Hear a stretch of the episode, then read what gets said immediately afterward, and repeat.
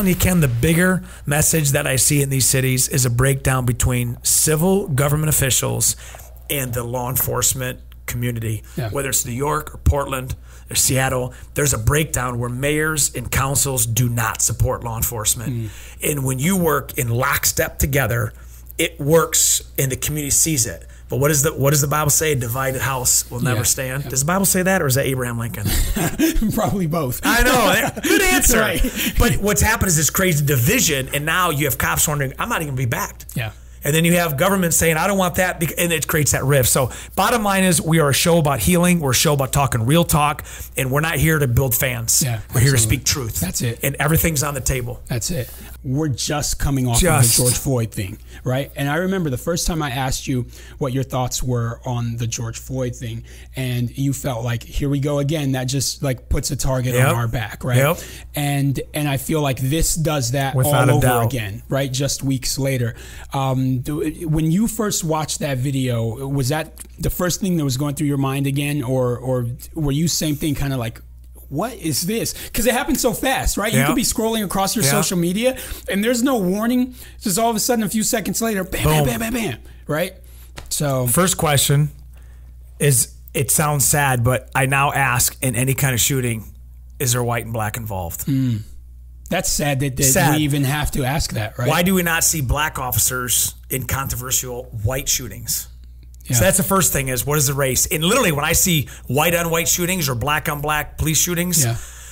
I can take a breath. Wow. But when I see white cops in a black shooting, I'm like, oh gosh, please.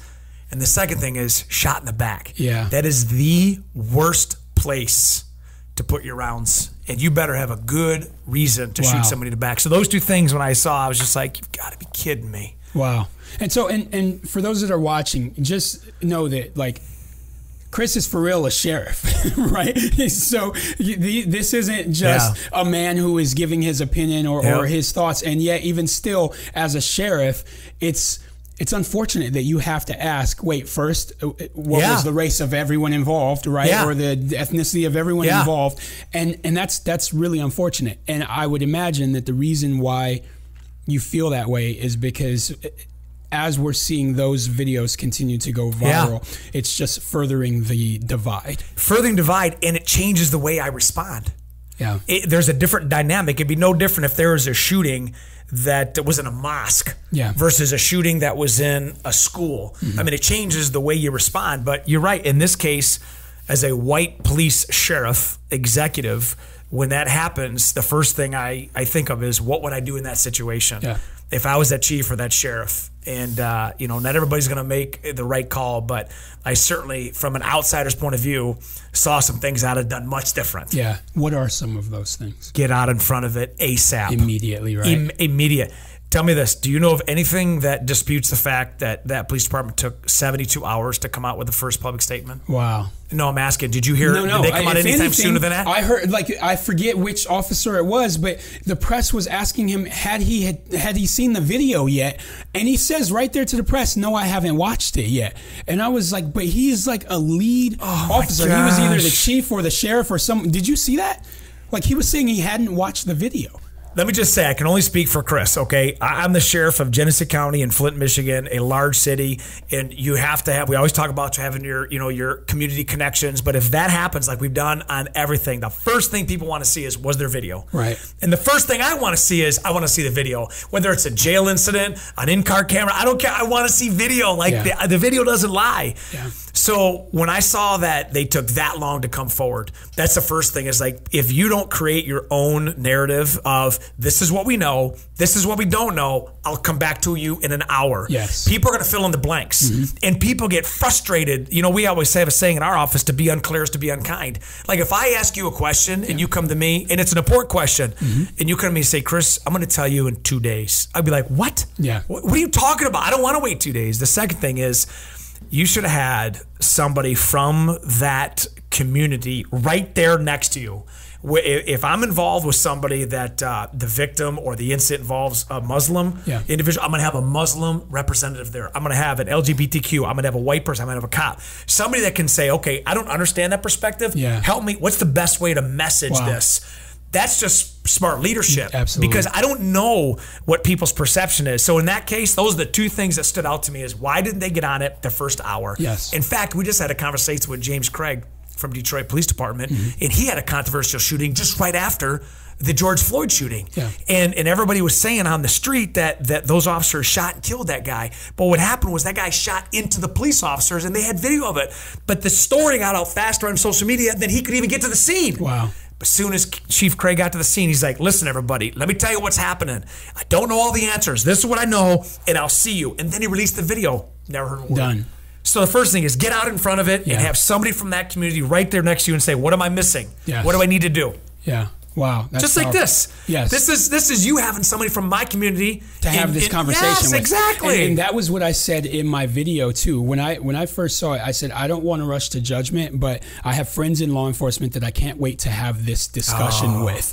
And and some people really understood that, and some people still felt like, well, why are you even rushing to judgment by even making this video? I'm like, because my heart is heavy. Yes. Like I, I need to say something. I, I need to vent. This is my outlet. This platform has become my outlet. And even still, people Yeah. felt like I was passing judgment simply by saying I've got to talk to some officer friends of mine Yes. about this thing. And and I I hope that more people sometimes when we see these things mm-hmm. will wait. Like let's just wait. Yeah. a little bit and, Yeah. and see what other information comes out. Because Yeah. when we don't wait, what happens is it leads to the riots that we saw just days later after it.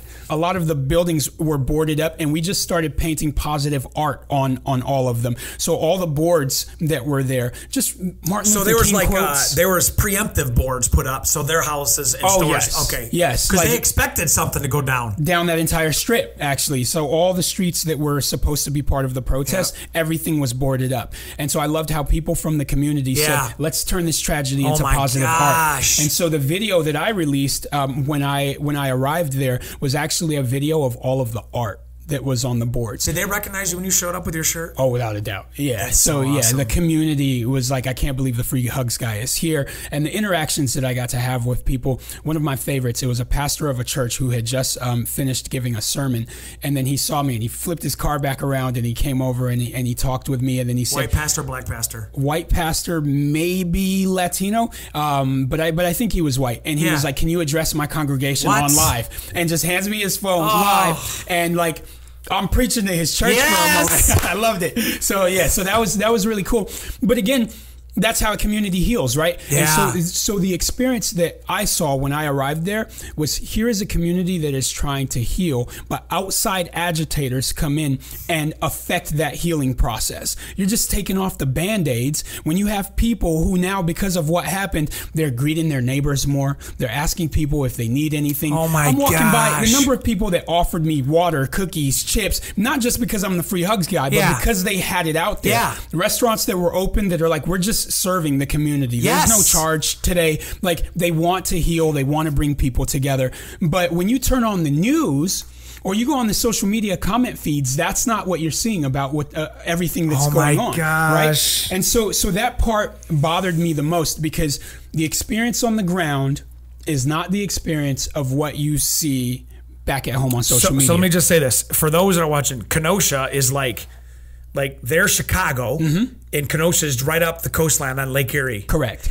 And so from Chicago to Kenosha, what do you think? How long is the drive? An hour. Okay, an hour. Yep. So of the percentage of people that you saw that are passing out cookies and water versus what the media shows or what we perceive as just total buck wild chaos, Yes. what's the percentage of which? I saw none of that when I when I arrived there. I And you were there for how long? Uh, what the whole weekend? So like, Come what, on, three, even four at days? night? At night, no. There was I. I was driving around taking pictures of signs at night. But again, Dude. I got there the day after the the, the Kyle Rittenhouse. So was it shooting. over after you got there? I'm guessing the the the bad part of it was over. But, but even now, protest. you would think by watching it now, it's still on. There's still garbage trucks on fire, but that was That's all old stuff. That's Come on. crazy. You've got you've got National Guard, police, everybody are probably clearing out of there. But yes, the media still kind of hypes it up like it's uh, this chaotic scene about to combust. so the it's not. agitators that came in to create pain Yes. on a community that's trying to heal. When did that start, and what do you think caused them to leave? I think that started the night that the shooting hit social media. And I think what caused everyone to leave was, oh, snap, people really got shot tonight. And and that part is what really woke me up to it as well. I saw I saw the seven shots. I made that first video. And then the the Kyle Rittenhouse shooting. So here's here's what really affects me on the on the Kyle Rittenhouse shooting. Now these are two separate instances in Two my com- book. com- completely, and Yeah. and I I think we'll backtrack to the Jacob Blake part. Got but. I, I think there's there's some serious things that I think should be covered on, on the Kyle Rittenhouse part because even on so here's here's what frustrated me on the video that I put out where I was taking um, video clips of all of the positive signs and messages.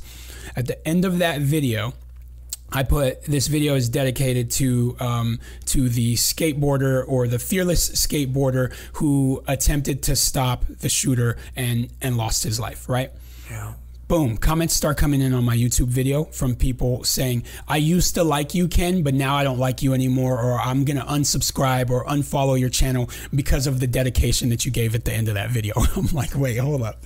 So, because I am honoring a lost life, and, and my issue with that is we have become so desensitized as a nation that people are so quick to find the flaws of even the person who lost their life and they'll worship the shooter and just completely disregard and tarnish and trash the the, the lost life. life. right and so because we've become so desensitized i i'm scared of uh, to know that that's where we are as a nation that i can't even leave a dedication for someone who is now gone right because That we know nothing about. we don't know anything don't know his about him. background. Nothing, right? And so, and and sometimes the media will try and pull whatever they can find to uh, um, tarnish this person's reputation. Like, I mean, and I saw it in the comments. People are like, "How dare you put that dedication? That guy was a scumbag, or that guy." they don't even know this cat. You don't know anything about him, right? Or he shouldn't have tried to hit Kyle with the skateboard. And I was like, wait, hold up.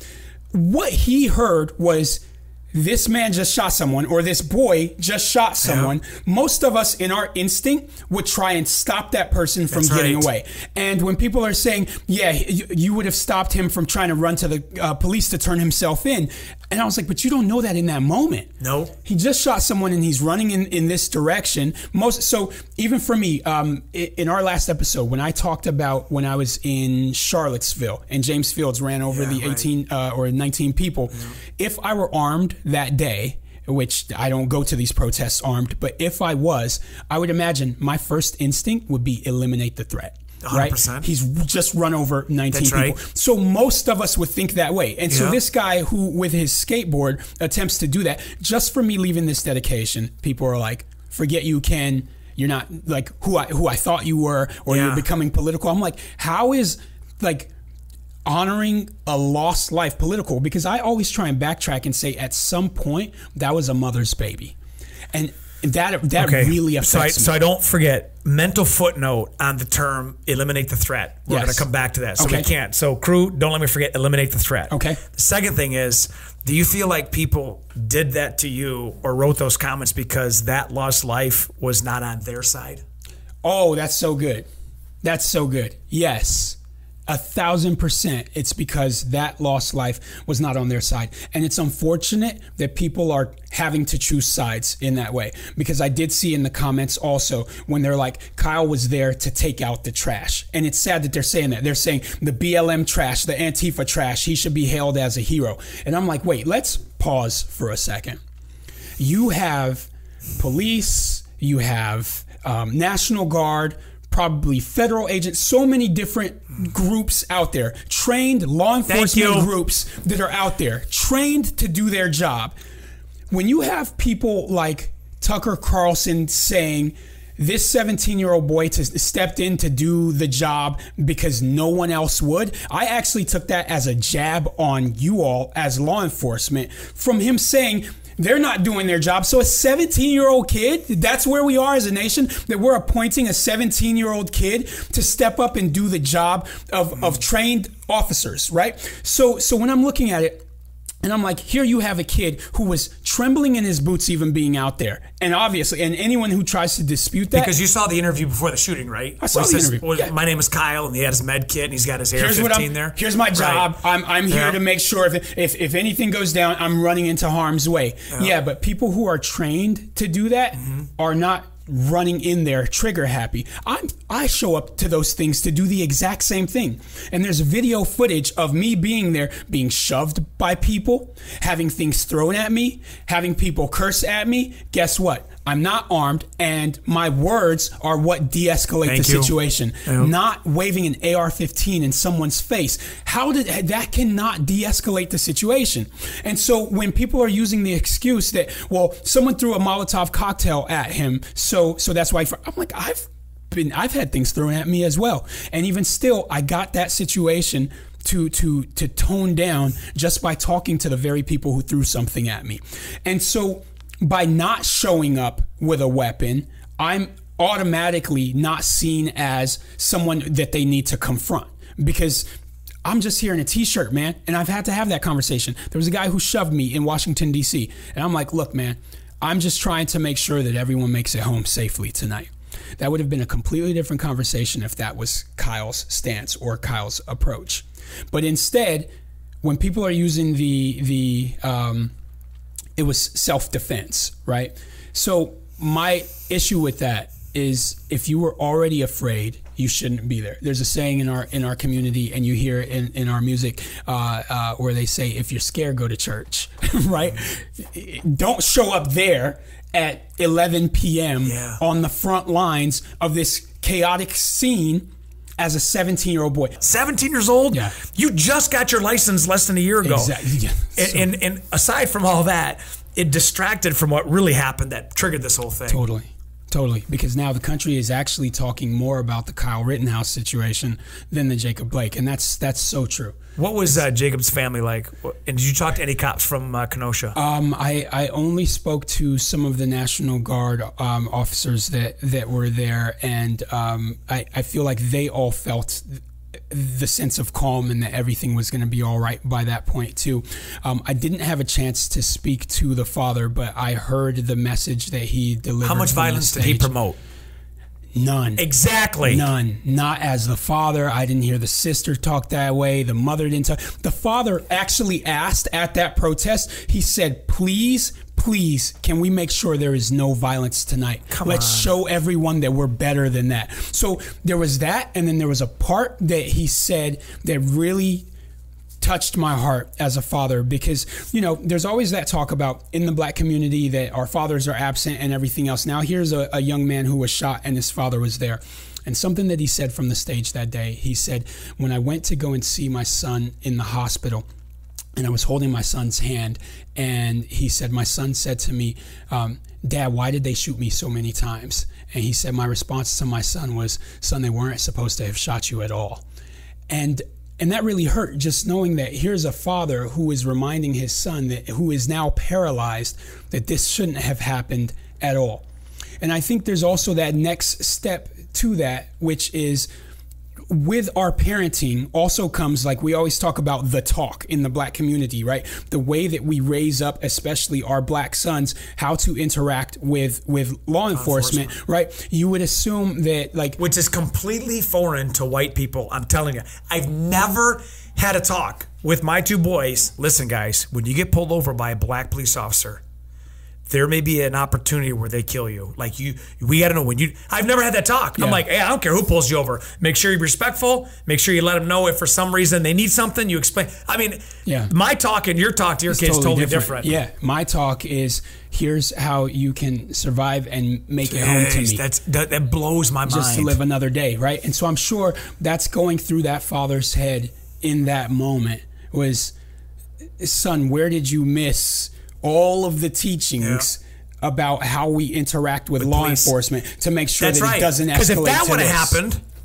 Yeah, You wouldn't we wouldn't this. see any of this, right? Because and and that's the thing, and, and I'm not I'm not one Yeah. of those who who is saying um, comply and don't die and all of that because I see that in the comments all Yeah. the time. But I do think there are all of these steps that we all miss along Yeah. the way: the individual, the law enforcement officers, right. the protesters, everyone has a responsibility. And we all miss those things. And then we watch total chaos ensue. Yep. And we start pointing fingers at who is at fault. And, and I think for me, as someone who just loves humanity, someone who just loves human life, I'm like, can we all just take a step back and use these as teaching moments for all of us? for me to my children, to my community, to the students and the young people that I talk to, to you all as law enforcement to say, hey, let's look at this situation Yeah. as a learning Yeah. moment. How do we correct the Yeah. wrong from it? And how do we learn from this to make sure that next week there won't be another one? Right. Because there will be, sadly, right? Next week there's probably going to be another one. And and same with the protests, right? Because right after the Kyle Rittenhouse shooting, the next day in Portland, Los Angeles. Ne- no, in Portland, someone shot a um uh, a, a, Trump supporter. I know. In LA too. L.A. as well. Yes. right. And so so that's where we are as a country. But you can't protest every shooting for the rest of the uh, our eternity. No way. Something's got to give. we have to change. My gosh. we, we have to change. And, and you know what? Listen, I got to be honest here. Not every white on black police shooting is a bad shooting. Right. And not every black on white shooting is a bad shooting, or white on white, or black on black. Right. You have to take them. That is the ultimate level of of, of deadly force. I mean, there's no other profession on the planet Yeah. that has the ability to make a personal decision to take someone's life. Even in the military, Yes. they have to get orders. There's rules of engagement. Totally. But in law enforcement, it's a standing order, and that's why I said mental footnote on eliminate the threat. You and I have to have different rules, so to speak. As a civilian or as a police officer, you have a different threat level than I do. Absolutely. And I have the burden of justifying my actions based on the threat level because I have all these tools that can take people's freedom or take their life. Yes. You don't have that same responsibility. So when I say that the burden of what we're doing falls on police, I appreciate you accepting responsibility as a black man to teach black men and women how to interact with police. But on the flip side, I can't come into shift work with a chip on my shoulder or a preconceived racist mentality because I was taught that way, or maybe I had a bad interaction with somebody of color two weeks ago, Right. and now I'm looking at you. Like both of these have to change, like never before in history. So I'm going to ask you, and I'm going to give you my perspective. What message do we and how do we give it to people interacting with police so it doesn't cause the officers to accelerate that threat level? Absolutely. What what what is that lesson? And then I'm going to teach and it's talked about what we need to do with police. Yes. So I, I think for me, um, what I what I try and teach not only to my children but to people in in the black community and students that I'm talking to, I always let people know no matter what type of um, wrong that you felt you were experiencing during that traffic stop or during that interaction with the police, your most important thing is to make sure that you get to live another day to go and file that report with the police department, the sheriff, and everyone else. But by you escalating the situation or going to reach for something, all of these things that can be triggers to now cause what society would see as a justified shooting just live another day. And so, you know, I, I hate to use the term like just comply. Sometimes that just means just be respectful. You know, mm-hmm. like for me, when I'm when I'm at it I got pulled over what just a few weeks ago. And he asked for my driver's license and registration, and I was like, um, I kept my hands on the steering wheel, and I said, my um, my registration is in my glove box. Do you mind if I reach for it? I would have done the same thing. Totally, right? Yeah. So so th- that is not a Yep. difficult ask for people Yep. in in my community who know that we're already afraid, right? But so is that officer. Yes. And so we have to make sure that we reduce the tension on both sides. I'm nervous because I've seen enough videos of people like me like getting shot in this altercation, right? But I also have to remember the millions of stops that happen during that same year Yeah. that end super positive, right? And so it ended with myself and that officer just joking around at the end of the uh, at the end of that traffic stop because simply I did everything that I can to reduce the tension for me so Yeah. I'm not nervous, but also for him. And so it's not even necessarily comply and don't die. It's like let's just be mindful of the interactions that we have with with one another. let's be respectful, not even just when it comes to police, but just with the human beings that we interact with in general. And the more that we can start to learn that, we're not going to continue to see these type of outcomes, you know. And and it's just it's really unfortunate that that's where we are as a nation, where people are justifying murder because they're saying, well, he shouldn't have been rude. He shouldn't have threw something in that direction. Shouldn't have disrespected me. Shouldn't have disrespected that person. Now you're dead. Wait, whoa, that is a life gone. It goes back to was it worth it? Was it worth it? It, it, it never is, right?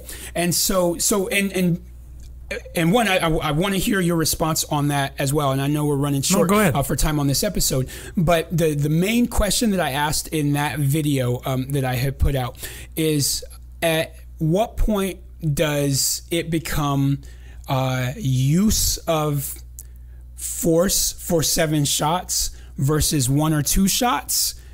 Like, where or how is that determined, right? Because I wonder that with the Jacob Blake situation, could it have been, and, and we've used the term eliminate the threat, could one shot, two shots have eliminated the threat if there was the concern that he was reaching for a weapon in the car? Or how does the training work in that situation to make it reach seven shots? I think people get focused on the number of shots to describe the brutality of the incident. And I get that. Yeah. But I will tell you whether he got shot seven times in the back, three times in the back, or twice in the back, Still it doesn't change. So, as far as law enforcement, we are taught when it comes to deadly force, it is to stop the threat, eliminate. Yep. We we shoot multiple times because you have people that could be wearing body armor, people that could be on uh, psychotropic medications, uh, drugs, people that don't have a fatal wound from it. I mean, we shoot to eliminate and sometimes cause death. Yeah. The number of shots, if you have two or three officers, it is common that our training is to shoot two to three times, bam, bam, bam, reassess, bam, bam, bam, reassess. Wow. That's nine times if three cops are there. Yeah. Because they're seeing three different things at the same time, but you see cops shoot nine times. So I would want to make sure people don't get focused on the number of shots fired Yes. or the number of shots on target because if you take away the controversial shootings, if this individual is truly there and has killed people and is about to kill other people, the average person would say, please stop that threat. Absolutely. And if it takes two shots or four shots, stop that threat. Yeah. So our training is that force continuum, and that's why the ultimate, the ultimate training is deadly force. And we shoot more than we do emergency driving. We shoot more than we do report writing because the shoot don't shoot scenario is what's going to put us on the front page. What we also teach now more than ever before, and which I'm a huge proponent of, and as my platform grows, so does my mission, and that is to do standardized training and expectations across the country of what de escalation looks like Completely. and what fatal force at that time is supposed to be. Yeah. Because it's so subjective that it starts to create problems all over because my definition of fatal force and yours can be completely different Wow. based on the region of where we are. Wow. Something that you said. They're in- giving in us your, the fingers. They're giving us the Wait, five but, minute but fingers. there's probably other parts we can edit out because it. now this is getting good, right? So so there's so something that you said in there that I've like never even heard anyone say it in, in that way is that the the number of shots is sometimes dependent on like if that person is on drugs, if they are wearing body armor. A lot of people don't think about That's it right. like that because we've all seen the videos when we were younger of what people who are on PCP are capable of Right. doing when they're on PCP. And and I don't think we we really think about that in that moment that on PCP a couple of shots you can still reach in Hands your car down. and grab a gun and turn around and start shooting people. You know, and I, I think for me when I first saw the video Again, I'm always thinking as a father, and I'm like three babies in the back seat, three little boys. Did it have to be that way, right? But we always have to ask, well, what did the officers hear from dispatch that they were even responding to? Mm-hmm. Who was this this person, right? And and I don't think there is enough of that backtracking Yeah. that we do to wonder like how heightened is this situation even just upon arrival I know. like who are we facing, right? And and I don't think we we think about that enough. And again, I don't think either of us are are justifying this in in any sort of way, but for people to just pay attention to all of these different scenarios before passing judgment because even I, who is very familiar with a lot of these things, I was not taking into account this person could have been on something. This person could have had on body armor, right? And and so we don't we don't often think about that, and it's and people don't realize how easy it is to have on body armor, right? Like my backpack is bulletproof. There you go. I keep a bulletproof uh, uh, vest. There's one in my trunk right now in the Same. rental car that I had taken with me when I was out in. Um, in Kenosha because I didn't know how tense things may have gotten that night. And so sometimes we don't think about that. If I'm wearing a jacket or an overcoat, you don't even know that I have on a vest. And so you could probably shoot me and I can still survive that and, and Yeah. shoot back. And and I don't think people always take that into account. And and so I think it is important that before we we rush to judgment, whether it be on the Jacob Blake video that we saw or the Kyle Rittenhouse video that we saw, even though people are probably going to say, well, you already passed judgment by saying he was 17. I stand by that. I stand by my stance on the fact that a 17 year old kid shouldn't have been there, period. And if I lose fans because of that, and if people say, you know, I, I used to like you, but now your message is starting to get political, Hey, let me just say this: a 17 year old has no business being a cop. period. Period. Right? Exactly. And so so I, I stand by that Yeah. and and I, I'm sure I'm gonna lose fans because of it, but that's that's fine. I know where I stand as as a father and I know who I was at 17. I was a knucklehead track athlete at 17 years old. I just want to give great credit to the community. It is so refreshing to hear Yes. that those from Kenosha, Wisconsin, Yes. that were serving and helping and trying to heal the nation before others came in and agitated. Man, Yeah. I, I am proud of that community. Completely. So your message is to the young black, young white folks is that is to um, respect, comply, uh, communicate, Yeah. and, and don't escalate it ourselves. Completely. Mine would be for all my cops out there. It is not us against them. You cannot have. We are among the community, and at the same time, the burden of tactical decision making falls on us. Absolutely. Otherwise, get out of this field. And that means that we have the burden of making good decisions, especially as things de escalate, where it could cause you to engage physically before you have to kill somebody for something that when we sit down after it's done and ask, was it worth it? And the answer is no. Yeah. So in our training now, as training evolves, we have to overburden ourselves with the what I call the rules of engagement. That we don't have to justify a shooting because it's iffy. Justify a shooting because it was justified, Yes. and then you have nothing to worry about. Yeah, no so this perception business that's been out there, Yeah. don't shoot somebody if you think they have a gun but they don't, and it's a cell phone.